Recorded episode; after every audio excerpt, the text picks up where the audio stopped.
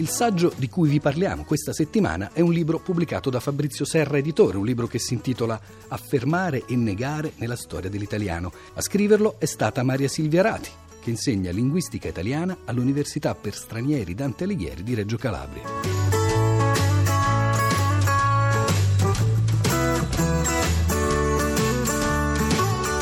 Olofrastico è una parola difficile usata da alcuni linguisti per designare in realtà due paroline molto semplici, sì e no, che la grammatica tradizionalmente definisce avverbi di affermazione e negazione. E approfitterei per sottolineare che la parola sì quando ha valore olofrastico si scrive con l'accento, anche se oggi quasi tutti se lo dimenticano. Perché sì e no eh, si chiamano avverbi olofrastici? Perché equivalgono a un'intera frase. Per esempio, se io chiedo sei andato a scuola, la risposta può essere sì oppure no.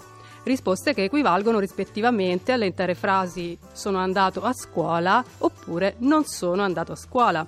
Oltre a sì e no, esistono moltissimi altri avverbi ed espressioni olofrastiche. Con valore affermativo possiamo citare certo, sicuro, come no, altro che, anzi che no. In senso negativo possiamo citare niente affatto, mai e poi mai, col cavolo, a seconda poi del registro utilizzato. Eh, nella storia dell'italiano il repertorio di queste forme si è man mano rinnovato, alcune oggi non sono più usate, per esempio niaffè senza fallo, mentre se ne sono diffuse alcune nuove. Pensiamo all'attualissimo ma anche no. Bisogna dire però che ci sono avverbi ed espressioni olofrastiche molto usati sia in passato sia oggi. Eh, I veri classici dell'affermazione e della negazione sono certamente, certo, sicuramente, appunto e eh, mica.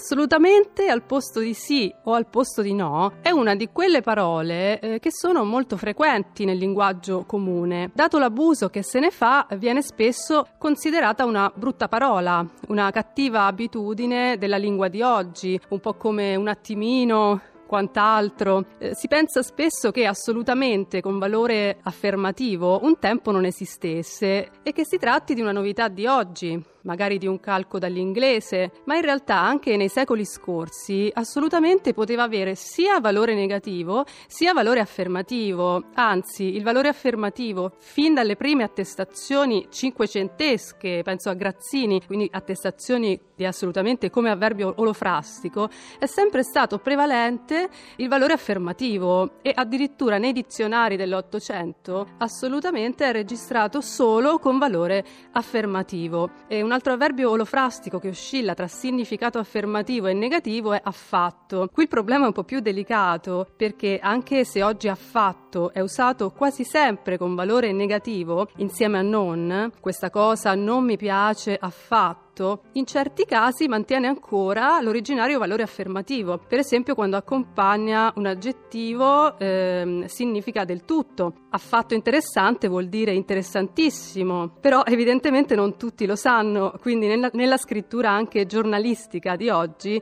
il valore di affatto è spesso ambiguo. Faccio un esempio: Roma è una città poco o affatto pericolosa.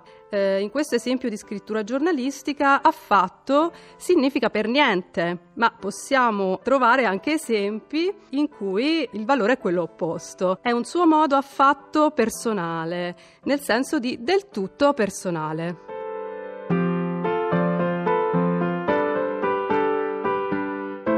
Si pensa spesso a mica come a una parola solo settentrionale. E del resto ne era convinto anche Alessandro Manzoni, che nell'edizione definitiva dei Promessi Sposi eliminò, cancellò tutti e 36 i mica che aveva introdotto nell'edizione precedente e in qualche caso sostituì mica con la parola toscana punto. In realtà mica eh, non è un avverbio usato solo al settentrione e non lo era neanche in passato Pensiamo che mica è in assoluto l'avverbio di negazione più registrato dalle grammatiche sia antiche sia moderne. Perché questo è strano? È strano perché eh, le grammatiche normalmente non registrano forme tipiche del parlato e mica è una parola molto tipica del parlato. Poi possiamo dire anche che mica è una parola molto tipica del romanesco letterario, compare 37 volte nei sonetti di Belli, facciamo degli esempi, mica so monnezza, eh, mica se frabbicò tutti in botto, mica so buoni lossi sani soli.